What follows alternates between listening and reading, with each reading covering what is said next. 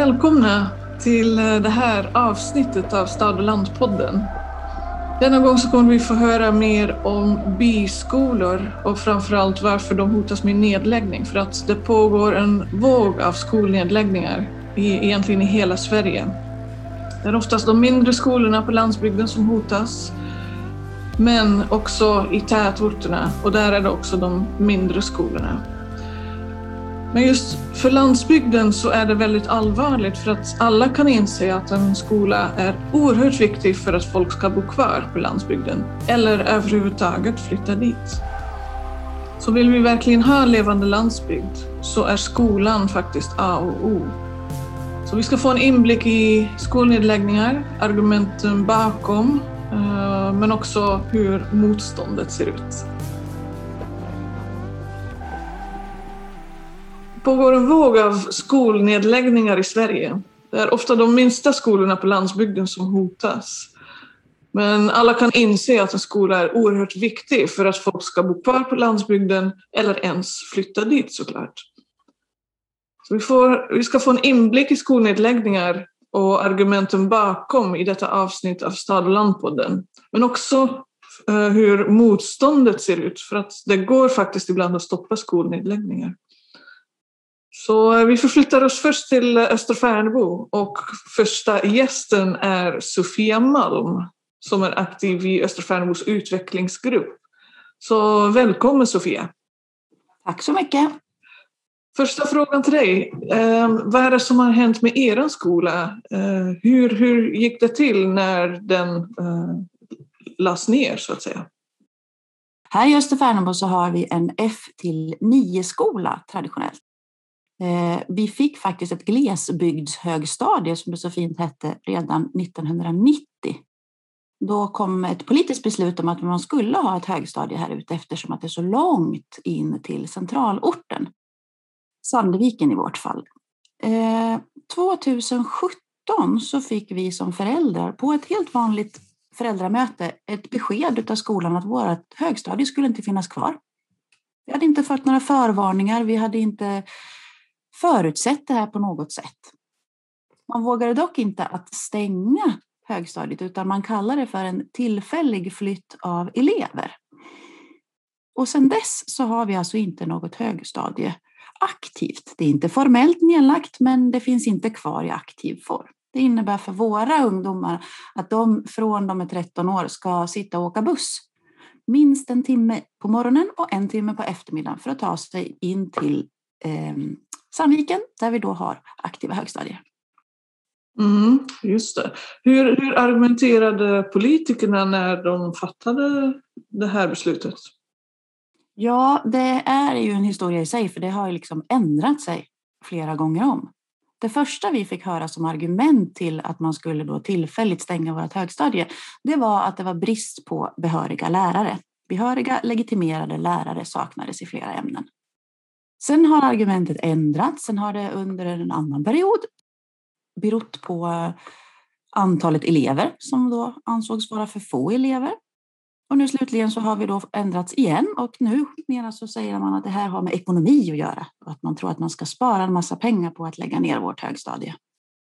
Hur, hur, eh, hur förmedlades allt det här? Liksom, var det just eh, politikerna som, som fattade beslutet eller var det, var det ett tjänstemannabeslut eller hur gick det till? Det här var ju ett tjänstemannabeslut och till på köpet så var det ett felaktigt taget tjänstemannabeslut. Och det ledde ju till att vi överklagade det hela till förvaltningsrätten och vi fick faktiskt rätt. Det stoppade inte nedläggningen så att säga? Uh, nej, tyvärr så gjorde ju då kommunen bara gör om, gör rätt. Så de fattade beslutet på det juridiskt korrekta sättet och därmed så kunde de bara fortsätta att ha vårt högstadie då tillfälligt stängt. Mm, men det är ändå ett viktigt steg liksom att ni lyckades få ökad tydlighet att vem, vem som egentligen ska fatta beslut. Så det var i alla fall en, en liten vinst i det hela kan man väl säga. Ja, absolut. Just det. Eh, er skola är då fortfarande stängd efter tre år, men ni fortsätter ändå kämpa. Varför gör ni det? Har ni inte gett upp än? Ge upp i en så här viktig fråga, det finns inte med på kartan. Det gör man helt enkelt inte. bygden behöver en skola. En hel skola från F till 9. Det är ju en, en jätteviktig ryggrad i hela samhället. Alltså skolan engagerar egentligen långt mer än de som har eh, barn i skolålder. Även äldre generationer engagerar sig starkt i det här och inte minst unga, för det här är ju ett inflyttningsargument, att det finns en skola, att man har nära till skolan. Utan en skola så kommer bygden inte ha samma attraktionskraft helt enkelt. Mm, just det, just det. Ja. Ehm, jag tänkte fråga, hur gick det tidigare när ni började mobilisera? Hur, hur har ni samlat kraft i bygden i denna fråga? Dels är det ju så att man känner en, en väldig styrka ifrån bygden och allas invånare. Man får höra så fort man åker fram och ska handla så är det alltid någon som kommer fram och ryggdunkar och säger kämpa på nu, det här är jättebra. Och det beror ju på att vi har gjort väldigt mycket. Vi har tagit kontakt med politiker. Vi har skrivit en massa insändare och debattartiklar i olika tidningar. Vi har gjort ett antal intervjuer i radio och andra media. Vi försöker att få även de inne i stan att inse vad det är som händer. Att hela kommunen har rätt att leva. Mm, just det, just det. Ja. Um, nu är det så att eh, det har varit, eh, eller är coronatider och man ser att eh, jobb och undervisning liksom görs på ett helt annat sätt. Det är mycket mer distansarbete och till och med för eleverna så har det varit mycket digital undervisning. Och då kan man fråga sig, finns det någon möjlighet där att tänka lite nytt kanske, som också kan gynna era, er skola? Absolut. Vi vuxna har ju fått lära oss väldigt mycket hur det är med olika digitala möten. Det har vi jobbat med nu under coronatider. Oavsett om det är Zoom eller Skype eller Teams så har vi fått ha möten, men inte på det gamla traditionella sättet. Även barn har ju haft ganska mycket eh, fjärrundervisning. Det som är intressant när det gäller eh, barn och ungdomar är ju att de bör ju inte sitta hemma på kammaren och ha sin undervisning. Målet är ju att man under fjärrundervisning ska sitta på sin skola i sitt klassrum och ha en vuxen pedagog närvarande. Däremot så behöver den undervisande läraren inte befinna sig i rummet utan det kan man ta del av digitalt. På så sätt så är det ju faktiskt också en besparing, det vill säga att läraren, den legitimerade läraren som leder lektionen, skulle samtidigt kunna undervisa flera klasser. Mm, just då, då skulle man kunna, eh, kunna tackla kompetens, eh, kompetensfrågan till exempel. Det är ju många, många skolor som hotas med nedläggning just på grund av brist på behöriga lärare. Lärare är ju en, en bristvara i vårt land, helt klart. Men genom att kunna dela det via digital eh, undervisning, fjärrundervisning, så har man möjlighet att fler ska kunna få ta del av en behörig lärare. Mm, just det, just det. Ja. Ja, men jättebra. Jag tänkte slutfråga till dig. Eh, är det några råd till de som hör att deras skola är hotad? Vad, vad säger du? Vad ska de göra för något? Eftersom att den här vågen av skolnedläggningar sker på nationell nivå så spelar det ingen roll om du bor längst upp i Norrland eller längst ner i södra Sverige. Det, det händer överallt. Det som är intressant är ju att det är många av oss som har varit tidigt ute som sitter på mycket kunskap. Så om du känner att din skola är hotad eller på väg att läggas ner, ta del av hur andra har arbetat. Det finns olika nätverk man kan ansluta sig till. Eh, det gäller också att ha en väldigt aktiv eh, kommunikation med sina politiker i sin kommun. Idag så är det lätt att säga att politiker, det, det är dom. Det blir ett icke-personligt ansvar. Men de politikerna som jobbar med det här dagligen, de har ett stort personligt ansvar. Och genom att prata med varje enskild medlem ur antingen det partiet som du själv tycker om eller det partiet som du absolut inte tycker om så kan man sätta press på enskilda politiker och därmed så kan man få större gehör för sina tankar och åsikter. Mm, just det, just det. Hur, eh, hur tidigt i processen ska man, eh, ska man eh, vara aktiv? När ska man börja agera? agera ska du göra hela tiden. Det gäller att hela tiden hålla igång och inte släppa frågan, att hålla den aktiv hela tiden. När det gäller skolnedläggningar så kan jag ju säga av egen erfarenhet att vi har fått otroligt mycket kunskap om hur arbetet i en kommun drivs. Vilka personer, oavsett om det är politiker eller tjänstemän, som sitter på tunga positioner och som har mycket att säga till om. Just kunskapen om hur, hur arbetet inom en kommun drivs, det tror jag inte att alla runt om i vårt avlånga land känner till. Men det lär man sig ganska snabbt när man jobbar med, med skolfrågor helt enkelt. Mm, jättebra, ja, det hoppas jag att många kan ta till sig. Tack så jättemycket Sofia för att du var med idag. Tack, vi kommer aldrig att ge oss för skolan ska ge en rättvis utbildning för alla elever och vi känner att vår skola är bra och vi vill definitivt ha den kvar. Tack så mycket.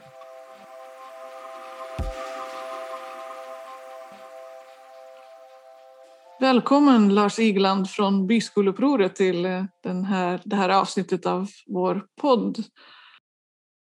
Tack.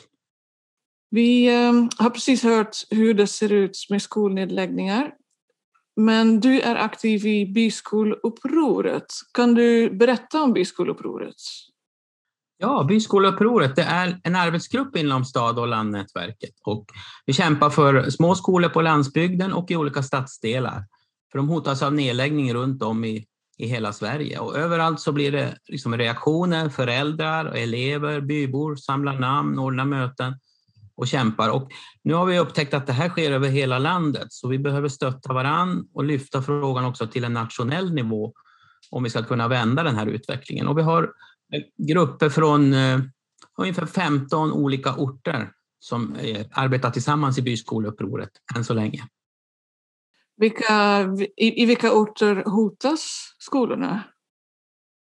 Ja, det är över hela landet. Alltså, vi har grupper som eh, samarbetar från Luleå till Sandviken, till olika orter i Dalarna.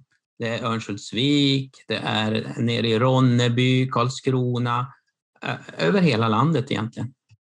Mm. Ja, eh, det är väldigt bekymmersamt såklart.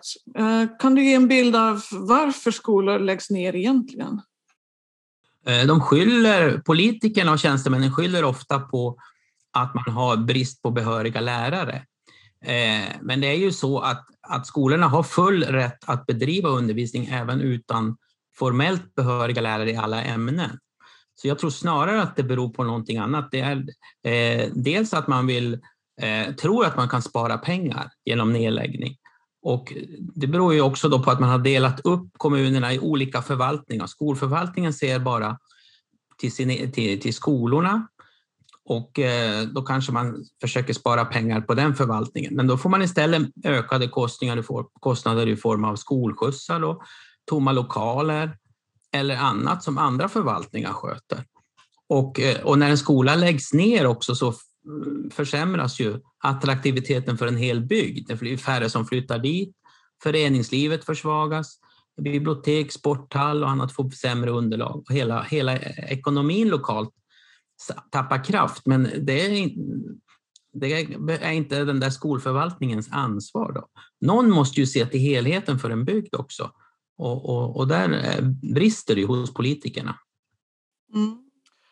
Ja, det, det, det, är egentligen väldigt intressant för att i politiken i stort så är det väldigt mycket stuprörs, stuprörstankar. Eh, så det är svårt att, att få politiker att ta helhetsansvaret rent generellt.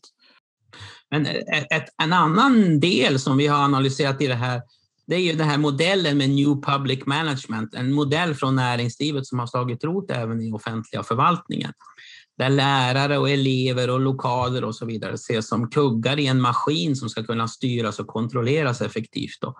Vad som verkligen händer i, i klassrummet med individerna och gruppen, det blir osynliggjort.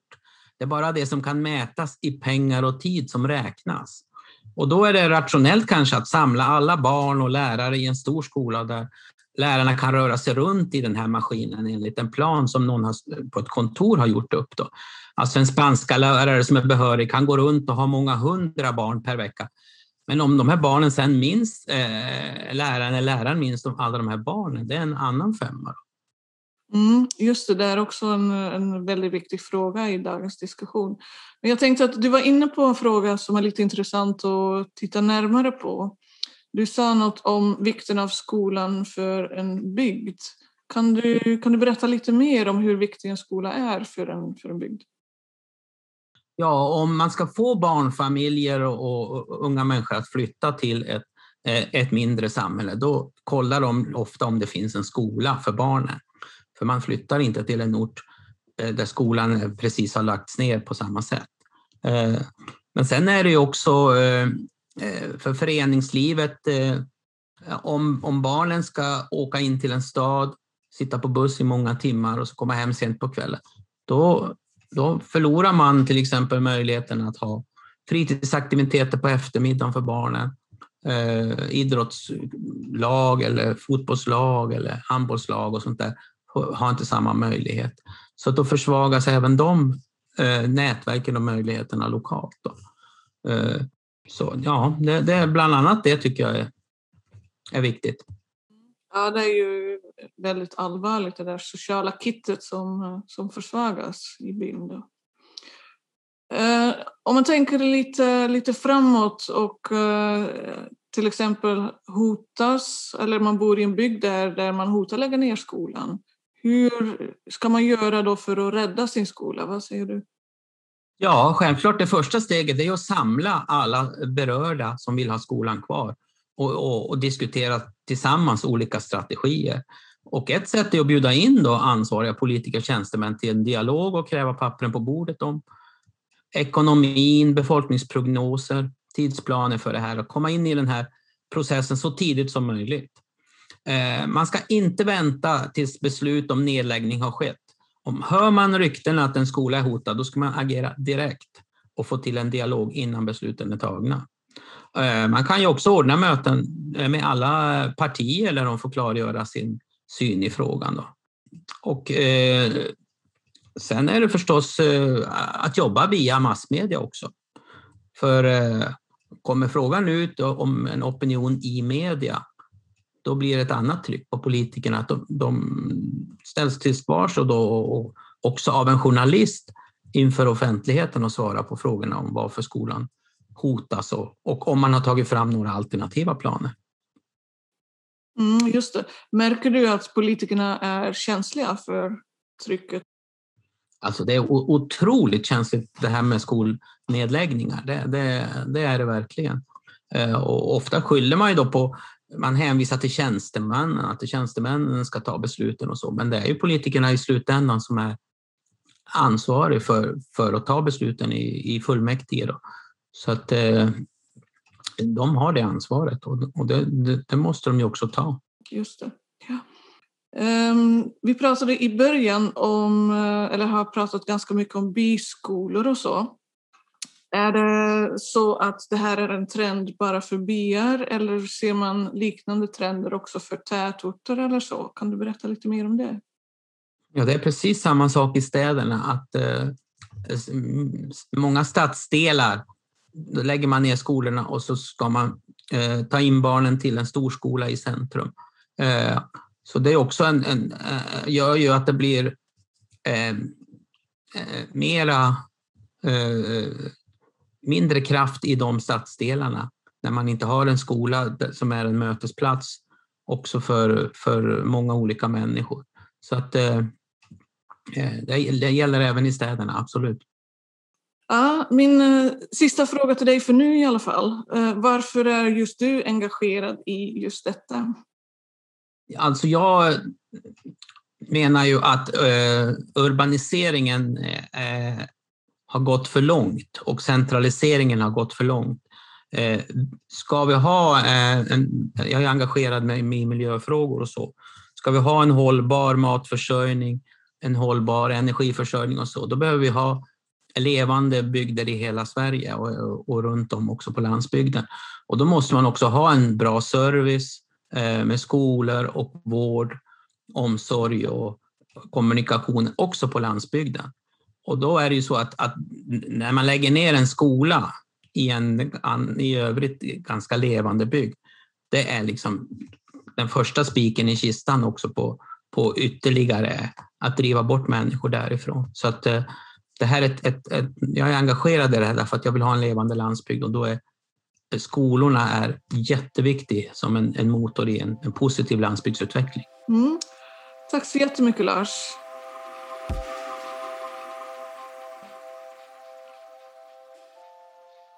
Ja, vi har också med oss Åsa Ösbo som är före detta fritidspolitiker från Vilhelmina och dessutom debattör i landsbygdsfrågor eller glesbygdsfrågor ska man kanske säga. Välkommen Åsa! Tack så hemskt mycket! Jag har några frågor till dig. Eh, vi har ju sett och hört tidigare att vissa beslut om nedläggningar av byskolor styrs ganska mycket av tjänstepersoner. De har ett enormt inflytande på hur, hur politiker, eh, politikerna ställer sig. Men egentligen kan man lätt hävda att ett sådant beslut om nedläggning är så pass stort att det borde vara politikerna som fattar beslutet. Eh, kan du berätta lite mer om, om hur det går till? Ja, eh, inom, inom politiken när jag har varit med så att säga i Vilhelmina kommun så, så har jag ju sett att tjänstepersonerna, nej de fattar ju egentligen inte några beslut, men de utreder ju ofta och lägger ibland väldigt riktade förslag. Och det är ju ibland, eller väldigt ofta, beroende på hur tydliga direktiv som de får från politiken. Och då har vi ju ansvarsfrågan där, både före ett förslag kommer och sen efter hur politikerna då beslutar kring det här förslaget. Så politiken kan aldrig gömma sig bakom tjänstepersoner. Ehm, och det är ju liksom de politiska besluten som är eh, i slutändan de giltiga och det som då ja, kan överklagas. Men ehm, ja, det skulle ju helt enkelt vara fel att eh, låta en tjänsteperson eh, ja, men besluta om att lägga ner en hel verksamhet så att säga. Det är ju eh, helt felaktigt. Men eh, däremot om vi ser det större perspektivet så är det också tjänstepersoner som tar fram budget och sådana här saker som pekar då på olika behov att göra olika insatser. Så här krävs det ju från politikerna då, som ofta också då är fritidspolitiker, att man kritiskt kan granska det som, som, som förs fram. Vilka siffrorna, liksom var de kommer ifrån och vad de betyder vi får ju väldigt sällan kan man säga fram de riktiga siffrorna då på vad till exempel då en skola eh, en skolas nedläggning egentligen gav för slags besparing. Det är ju någonting som, som borde vara en återkoppling då från, från ehm, tjänstepersonerna då. Eller någonting som man behöver utreda, reda, att politikerna ska se eh, det också. För att det är väldigt svårt att räkna på de här mjuka värdena som uppstår och som då finns kring skolnedläggningar. Om hur stor effekt det får för barn, vad det då liksom får för kostnader. Att de måste lägga ner mer tid på liksom att åka långa bussturer Mm, just det, just det. Men eh, det faktum att, att det är politikerna som fattar beslut gör det också att man kan ställa politikerna till svars. Och, och, och ser man också att, att folk gör det?